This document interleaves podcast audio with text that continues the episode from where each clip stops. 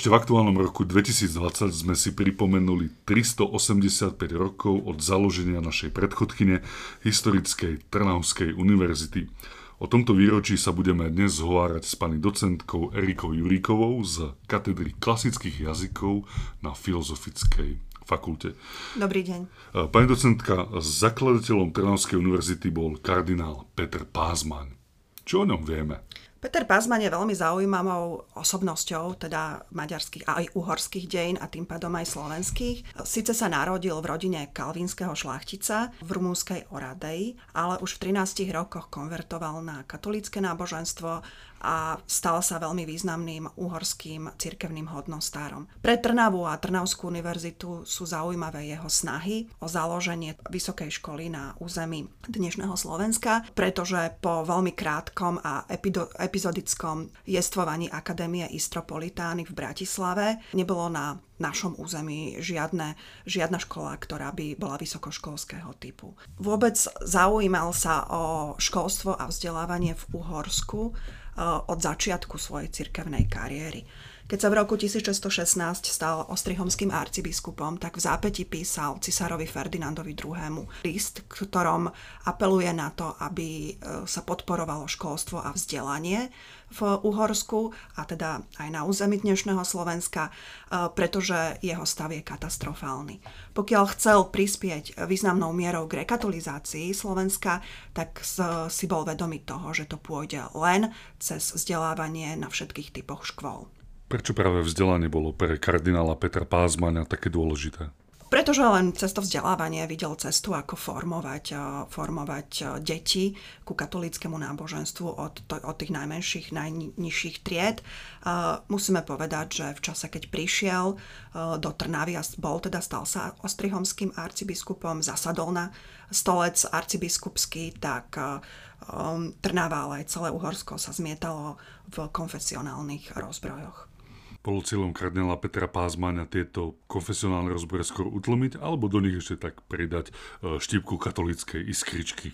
Nie, práve univerzita ich mala istým spôsobom utlmiť a spojiť to multinárodnostné a multietnicitné Uhorsko. Je zaujímavé, že tento muž, ktorý bol inak celkom taký drobný, e, išiel na to veľmi systematicky už ako biskup vo svojej diecéze veľmi dbal na vzdelávanie a dokonca pri synodách diecezných sa pýtal farárov, aký je stav vzdelávania v ich farnostiach, aby dbali na to, aby učiteľ bol riadne vzdelaný, aby dostával riadne plat.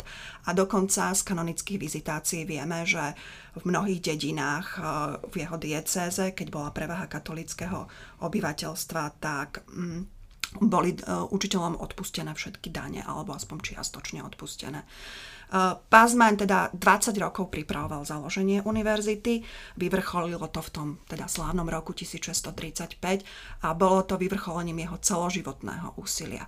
Ako píše uh, evangelický vzdelanec, a to je teda také zvláštne, že aj evangelik si veľmi cenil to, že na území Slovenska vznikla univerzita, píše Matej Bell, Pazmaň pohol doslova každým kameňom v Uhorsku a všetky vplyvné eh, osobnosti oslovil, aby podporili vznikajúcu, vo veľmi teda zlých ekonomických podmienkach vznikajúcu univerzitu.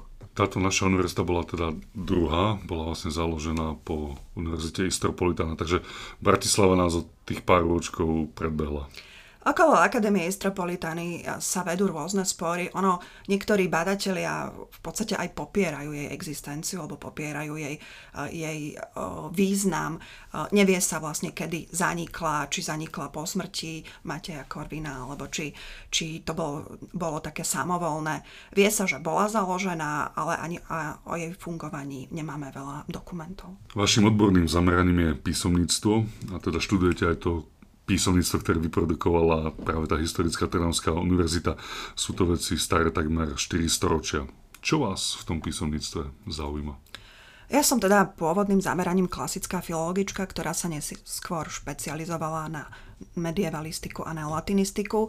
A v tej neolatinistike, čo je vlastne latinčina od humanizmu až po 19.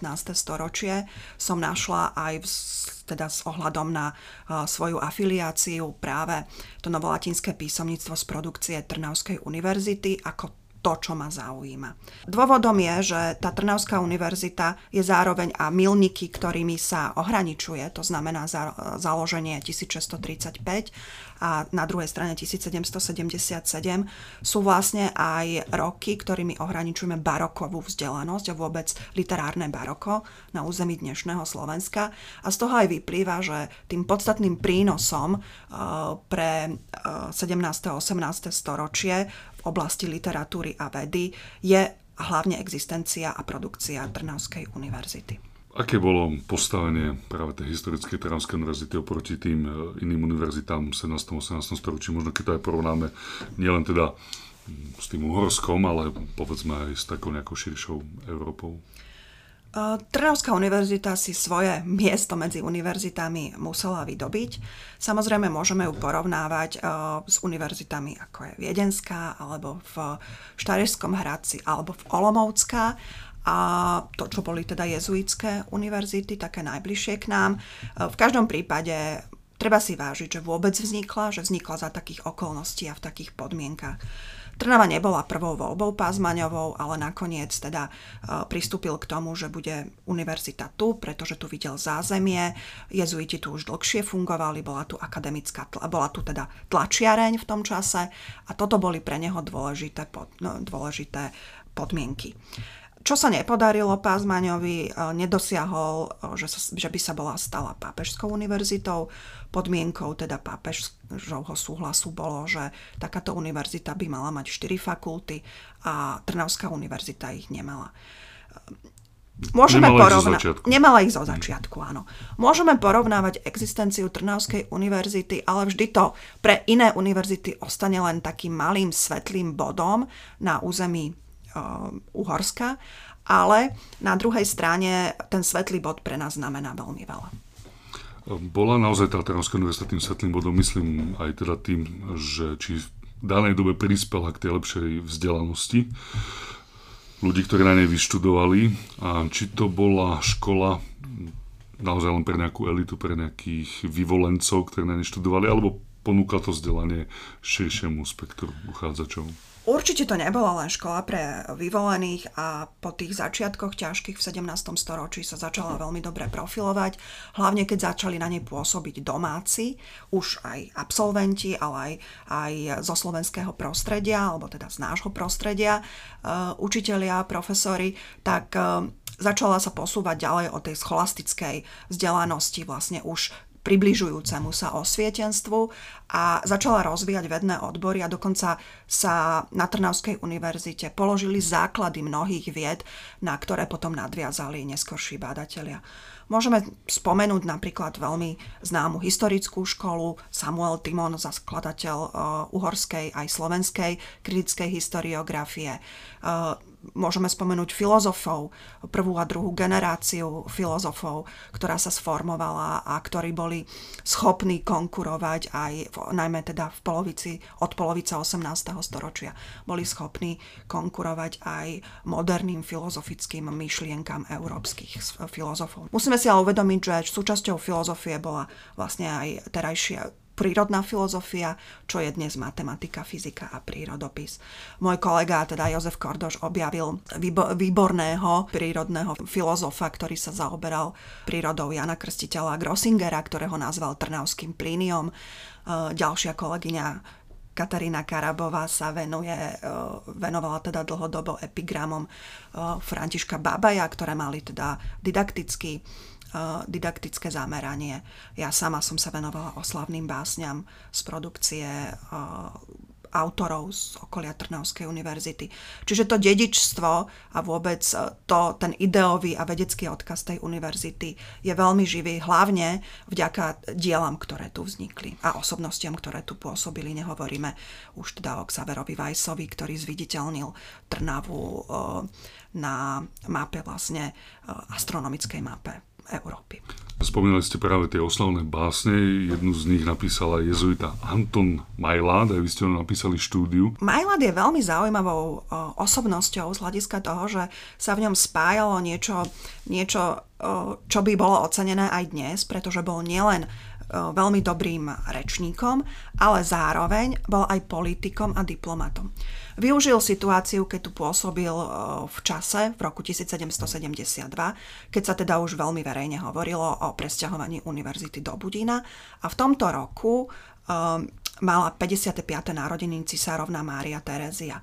On spojil tieto dve veci a vďaka teda oslavnej básni, ktorú jej venoval za celú univerzitu, mohol jej predniesť aj myšlienky a, a argumenty, prečo túto univerzitu uh, nepresťahovať do Budina, čo vlastne znamená, čo dosiahla a čo by mohla ako panovnička získať tým, keď ostane na tom mieste, kde bola pôvodne založená tá univerzita.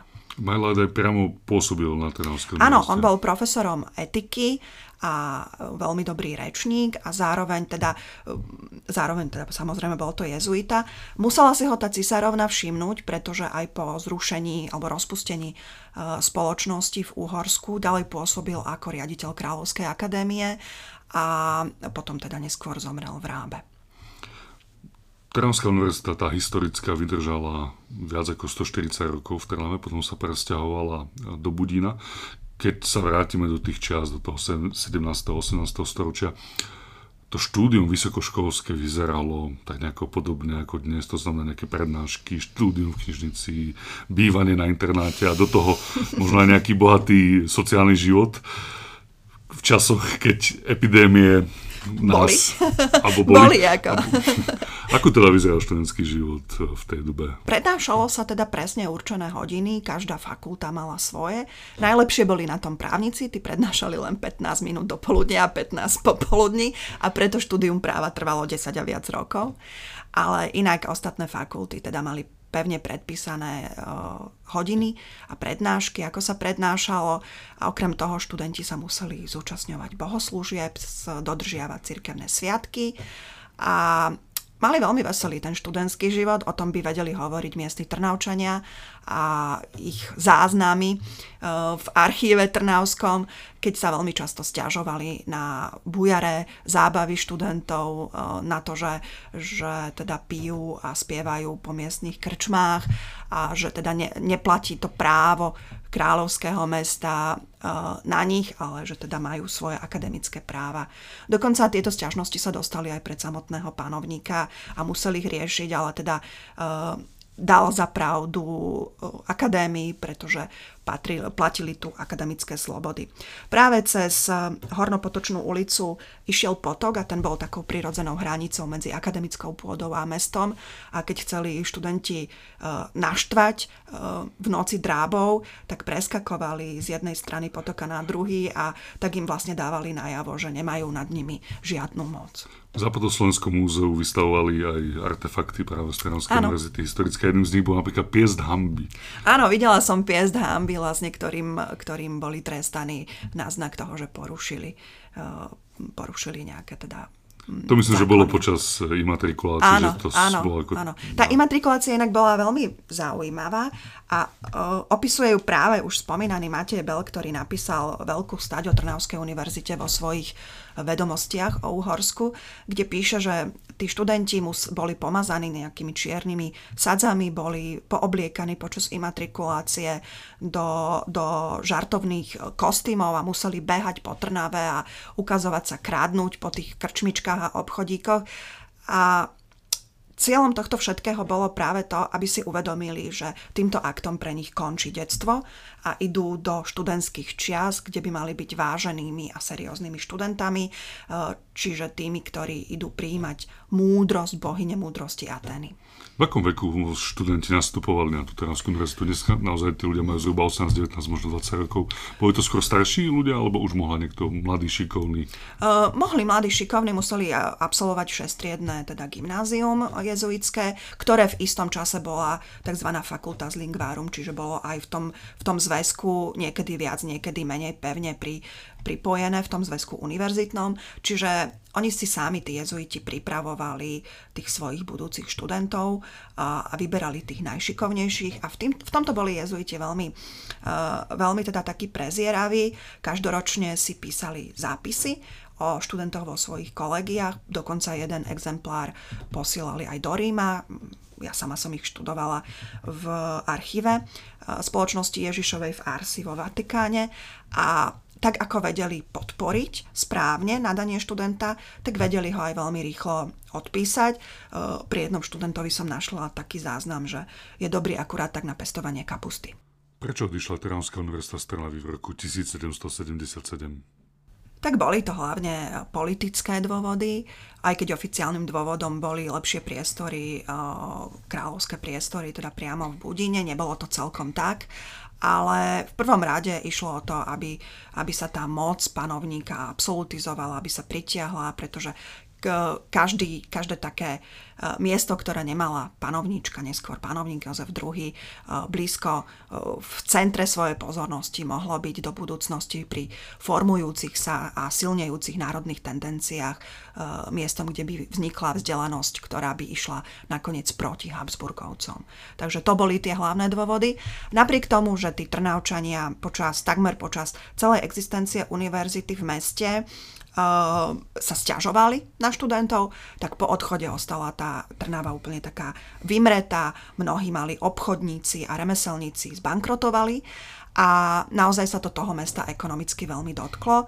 Máme o tom záznam v Bajzovom románe René Mládenca príhody a skúsenosti. Keď... Učili sme sa o ňom Áno. na strednej škole. a keď príde do Trnavy a vlastne hovorí, že kde je tá zašla sláva tohto mesta, kde sú tí študenti, veď toto je už len troska po, po slávnom a významnom meste, ktoré tu kedysi bolo. Je to taká zvláštna podobnosť aj s týmto rokom, pretože od marca 2020 bolo vidieť v uliciach Trnavy, že tí študenti tam chýbajú. Áno, Trnava je nielen historické, ale aj súčasne študentské mesto a vôbec celé, celé to lokalizovanie toho jadra je prispôsobené teda existencii univerzite a študentov, všetky tie budovy. Epidémie sa nevyhýbali univerzite ani v minulosti. Napríklad bola, bola epidémia uplavice, ošetrovali chorých aj študenti univerzity. Fungovala tu lekáren, pri, uh, ktorá dodávala lieky aj tým najchudobnejším. Študenti uh, lekárskej fakulty pracovali v miestnej nemocnici, v Lazarete. Takže tá univerzita sa postupom času naozaj stala súčasťou toho mesta a jej existencia ho obohacovala po všetkých stránkach. A môžeme dodať, že vlastne súčasná fakulta zdravotníca dokonca ešte aj sídli vlastne v pôvodnej lekárskej fakulte. Je to jediná z fakult, ktorá sídli teda pôvodnej v pôvodnej budove. budove. Trnavskú univerzitu obnovili v roku 1992. Na ňu nadvezujeme ideovo i historicky. V čom možno vy vidíte to prepojenie, ako alebo prečo by sme mali nadviazať práve na historickú Trnavskú univerzitu? Uh, áno, ja, ja teda musím povedať, že, že som veľmi rada, že som práve z toho prvého ročníka, z toho roku 1992 študentka, absolventka. Takže vy, vy ste tá prvá lastovička, ktorá, áno, my sme, ktorá to riskla s tou novou univerzitou. Presne a, bohužiaľ som už je teda jedna z mála z toho prvého ročníka, ktorá na univerzite a na fakulte zostala filozofickej. Um, obnovili sme ju na... V tej, uh, univerzita bola obnovená v tej eufórii porevolučnej mala byť akýmsi protipolom uh, k tým univerzitám, ktoré, kamenným univerzitám, kto, alebo tej jednej hlavnej Komenského univerzite, ktorá existovala v Bratislave. A skupina ľudí chcela nielen nadviazať vlastne na historickú Trnavskú univerzitu, chceli, aby sa znova na kresťanských základoch a na ideovom inom ako teda socialistickom podhubi pokračovalo vo výchove budúcich filozofov. Vyslovene v tej zakladajúcej listine je Eh, aby sa študovali klasické jazyky, aby sa študovala filozofia, aby sa študovala školská psychológia. Čiže uh, disciplíny, ktoré boli dlhodobo potláčané. Samozrejme teológia. Takže už v tej zakladacej listine máme odkaz ano. najmä na tie humanitné predmety. V zakladajúcej, ale aj v dôvodovej správe, lebo v máji, keď skupina poslancov podala návrh na založenie univerzity, tak podmienkou bolo, že musí byť oni nie, niečím iná ako dovtedy existujúce univerzity. A práve oni zdôrazňovali, a čo mňa teda veľmi teší a stále to hovorím, že sa tu budú študovať klasické jazyky, čo, sú, čo je vlastne hlavne latinčina a popri tom stará gréčtina, pretože práve tá latinčina je tou niťou, ktorá sa viaže od súčasnej univerzity až, až do toho 18. storočia k našej predchodkyni. Keď ten záujemca príde, uchádzač na vašu katedru, čo sa vlastne naučí na katedre klasických jazykov tu v Trnave?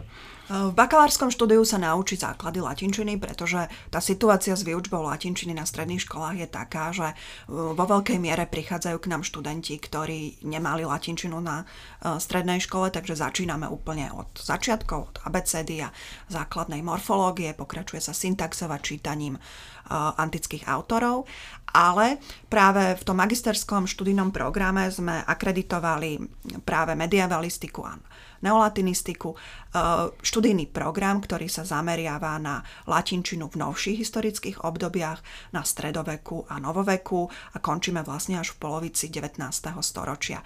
Práve v tomto vidíme zmysel existencie našej katedry, pretože povedzme si otvorene, kto iný by mal vychovávať budúcich neolatinistov, ktorí budú skúmať diela e, z produkcie tej našej historickej Trnavskej univerzity, ak nie, mne, ak nie my tu na Trnavskej univerzite. Takže to štúdium je hlavne na to, aby ľudia napríklad vedeli porozumieť latinským textom? Áno, aby vedeli... Kde sa dá teda využiť to vzdelanie? Uh, aby vedeli jazykoch? porozumieť, aby vedeli prečítať, pretože ich učíme aj čítať staré písmo, aby vedeli uh, preložiť, analyzovať a zaradiť do, vôbec do kontextu literárneho, historického a kultúrneho. Na to to k tomu ich pripravujeme, pracujú s dielami trnavských profesorov a vo veľkej väčšine si tým, takéto témy aj diplomových prác volia a tí teda najlepší tie ďalej pokračujú v doktoránskom štúdiu, ktoré teda nemôže byť u nás, ale väčšinou si ponechávajú práve tú špecializáciu na neolatinistiku, lebo v tom vidím zmysel vôbec štúdia klasických jazykov a neolatinistiky v súčasnosti. Treba si uvedomiť, že to pánstvo latinskej literatúry na našom území trvalo 700 rokov. Bolo vytvorené neskutočné množstvo písomných pamiatok, ktoré sú súčasťou našej kultúrnej histórie, ktoré sú našim národným dedičstvom a preložených je z nich, a to možno preženiem 5%, ak vôbec. To je množstvo prác, ktoré, e, keď, ich, keď sa nimi nikto nezaoberá, tak sa zbytočne pripravujeme o vlastné bohatstvo a o, o, o to, čo by sme mohli prezentovať, že áno, aj tu bolo v 15., 16., 17., 18. storočí boli, bolo, boli vzdelanci, ktorí pôsobili, ktorí mali európsky dosah. Prečo sa o to ukracovať? Ale naozaj tým prv, tou prvou podmienkou je uh, výborná znalosť latinčiny, pretože latinčina fungovala ako lingva franca, čiže ako jazyk, ktorý spájal konfesie, národnosti, štáty, prepájal vzdialené vlastne regióny. Takže naozaj tá latinčina bola top jazykom až do polovice 19. storočia. Ja si ešte pamätám, že niekedy sa na 8-ročných gymnáziách vyučovala v prvých ročníkoch latinčina Zrejme to bolo práve, aby sme porozumeli vlastnému jazyku i tým cudzím jazykom, ktoré sme sa učili? Áno, práve tá porevolučná eufória priniesla latinčinu späť na 8-ročné gymnázia, na cirkevné gymnázia. Dnes by sme spočítali na prstoch dvoch rúk, kde sa latinčina učí. Môžem spomenúť arcibiskupské gymnázium v Trnave, niektoré roky uh, Holého gymnázium v Trnave a takisto aj um, piaristické gymnázium v Trenčine a v Prievidzi. Uh, vo zvolenie viem, že máme nejakých študentov odtiaľ tak eh, v Revúcej nám bohužiaľ to literárne gymnázium zaniklo alebo zaniká, posledné ročníky končia. Takže je to škoda, pretože naozaj tá latinčina je súčasťou, našou súčasťou a ešte všetky záznamy až do polovice 19. storočia a v cirkevnom prostredí, niektoré aj dodnes, sú písané v latinčine. Ak som vás teda správne porozumel, tak pokiaľ chceme sa vrátiť k koreňom, poznať to naše dedictvo, latinčina je tou cestou, alebo jednou z ciest minimálne? Určite je podmienkou sine qua non, pretože ak chceme skúmať historický, ideový, vedecký odkaz Trnavskej univerzity, nedá sa to bez poznania diel, ktoré tu vznikli v tomto prostredí. A keďže Veľká väčšina z nich je po latinsky písaná. Nedá sa to bez latinčiny. Treba ale povedať aj to, že nie s latinčinou, ktorá sa uh, vyučuje 1, 2, 3 semestre. Na to treba plné penzum latinčiny, na to treba školených a vedených latinčinárov, pretože nie každý, kto vie preložiť po latinsky zo pár vied, je schopný preložiť celé vedecké diela. Vy sa zameriavate, ako sme už v tomto rozhovore viackrát pripomenuli, práve na to písomníctvo, ktoré ostalo po Trnavskej univerzite, tej historickej. Čo sú vaše zdroje? Kde čerpáte tie pramene? Predpokladám, že sú to nejaké archívy, knižnice. Máme možno niečo aj my na, tu na našej Trnavskej univerzite z tej historickej Trnavskej univerzity? Uh, No hlavným prameňom, keďže, keďže vlastne s univerzitou odišla jej veľká knižnica a cestou sa teda aj hodne zničilo. Uh, máme Pri ceste, tu len... myslíte, z Trnavy do Budína, do Budína. v tom 177. Áno. Hm. Máme, uh, máme tu niekoľko zmierok na, na Slovensku, ktoré síce obsahujú veľké množstvo Tyrnavík, tak nazývame tlače z produkcie Trnavskej univerzity, ale nikde nemáme kompletnú zbierku. V Trnave je to hlavne historická knižnica Západoslovenského múzea, ktorá má teda pomerne veľkú zbierku. Veľkú zbierku má aj spolok svätého Vojtecha, ale paradoxne na veľ, veľa kníh, teda Tyrnavík som našla vo vedeckej knižnici v Olomouci. Paradoxne preto, že, že je to vlastne už dnes iný štát, ale v tom čase v Olomouci fungovala jezuitská univerzita a jezuiti mali, dnes by sme povedali, že vedecké siete, pretože si posielali tie knihy z vlastnej produkcie, takže tam som našla asi 550 kníh. Celkom slušná zbierka je vo Viedni, to je to isté, že na Viedenskú univerzitu išli, išli e, knihy odtiaľto.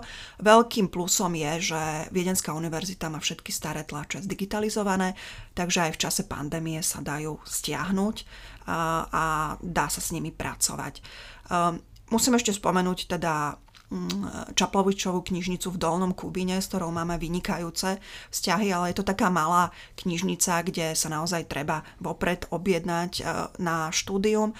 No a niečo je aj v Národnej knižnice v Martine, e, knižnici v Martine.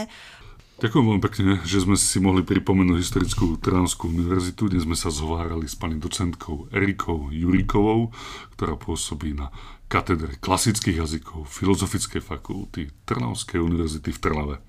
Ja ďakujem za možnosť prezentovať teda dedičstvo, ale aj našu súčasnú prácu na Trnavskej univerzite.